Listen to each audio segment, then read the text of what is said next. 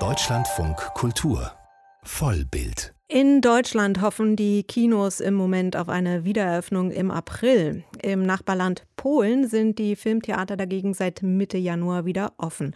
So halb zumindest.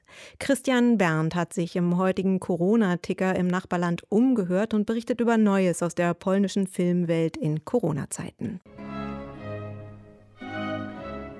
Möchte man momentan europäische Filmkunst auf der Leinwand sehen, Porträt einer jungen Frau in Flammen etwa, dann kann man das zum Beispiel im Warschauer Kino Moranów tun. Jetzt gab es kurze Eröffnung Mitte Januar, aber langsam wird es also wieder dicht gemacht im Nordosten Polen. Außerdem haben auch eher die kleineren Kinos in Polen geöffnet, meint der in Berlin lebende polnische Filmkurator und Dokumentarfilmer Cornel Miglus. Die Nachfrage ist trotz hoher Infektionszahlen enorm. Die Kino haben jetzt also erlebt ein Run, also richtig, also Leute wollten ins Kino, die Kino waren voll, aber die pandemische Situation hat die Kinos was Besseres belehrt. Trotzdem sind die Kinos noch geöffnet, wohl auch wegen ihrer schwierigen finanziellen Situation. Also unabhängige Kinos haben da, schätze ich, 1600 Lotte Unterstützung bekommen, was entspricht 400 Euro. Ja? Zusätzlich macht polnischen Filmemachern auch die eigene Regierung Sorgen. Viele von ihnen sehen Polen unter der PiS-Regierung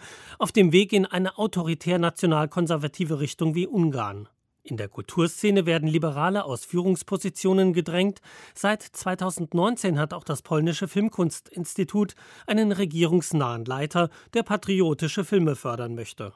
Bisher allerdings werden auch politisch unliebsame Filme noch unterstützt. Als ich mir also angeschaut habe vor kurzem, was da so gefördert wurde vom polnischen Filminstitut, da waren also auch, würde ich sagen, liberale oder linksliberale Regisseure, Regisseurinnen. Dass das Land, wie viele befürchten, zum autoritär-klerikalen Staat wird, glaubt Miklus nicht. Das würde zu großen Widerstand erzeugen, so wie bei den Demonstrationen gegen das verschärfte Abtreibungsgesetz. Ich bewundere also die Polinnen, die jetzt wirklich in den letzten also Monaten so stark aufgetreten sind. Ich denke, da tut sich was. Ebenfalls großen Mut spürt die in Berlin lebende Animationsfilmregisseurin Isabella Pluczynska, die auch an der Kunstakademie Stettin lehrt, bei ihren Studierenden. Ich denke, sie sind frei. Sie haben nicht Angst. Sie, sie demonstrieren. Zwar sind ihre Studenten engagiert, aber gleichzeitig wollen auch viele weg aus Polen nach Berlin besonders. Was die politische Situation Polens betrifft, ist Bluczynska besorgter als Miglos. Wir sind wirklich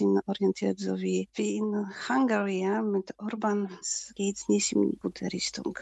Aber erstaunlicherweise wirkt sich der politische Druck der letzten Jahre bisher nicht negativ auf die Filmkunst aus. Im Gegenteil. Seit Jahren erlebt der polnische Film eine künstlerische Blüte. Sowohl Pluczynska als auch Miglos glauben, dass gerade die kritische politische Lage damit zu tun hat. Ich vermute, es werden wirklich gute Filme kommen aus Polen, so wie in kommunistischer Zeit, ja? weil es ist so viel zu, zu schreien, zu sprechen. Das ist keine Schweiz, keine ruhige Land now. Ja, es ist wirklich, alles tut weh, wenn man kommt. Vor allem würden sich junge Regisseurinnen und Regisseure zunehmend von den staatlichen Unterstützungen befreien und ihre Projekte erfolgreich über Crowdfunding und Sponsoren finanzieren. Hinzu kommt, dass Netflix für polnische Filme und Serien an Bedeutung gewinnt. Vor zwei Jahren gab es mit 1983 die erste polnische Netflix-Serie. Der dystopische Achtteiler spielt den Gedanken durch, dass sich Polen in den 80er Jahren zur autoritären Großmacht entwickelt und die zerfallene Sowjetunion zu seinem Vasallenstaat gemacht hat. Für die Serie hat Filmkomponist Antoni Komasa Uasakiewicz die Musik geschrieben. Netflix und auch andere private Medien geben ein Gegengewicht zur staatlichen Förderung, die tatsächlich immer mehr unter politischem Druck sich befindet. Auch Ursakiewicz sagt, dass das staatliche Filminstitut weiterhin politisch unliebsame Projekte finanziert. Aber zu spüren sei eine Art von Selbstzensur, die dazu verleitet, kontroverse Themen bei Filmprojekten zu meiden.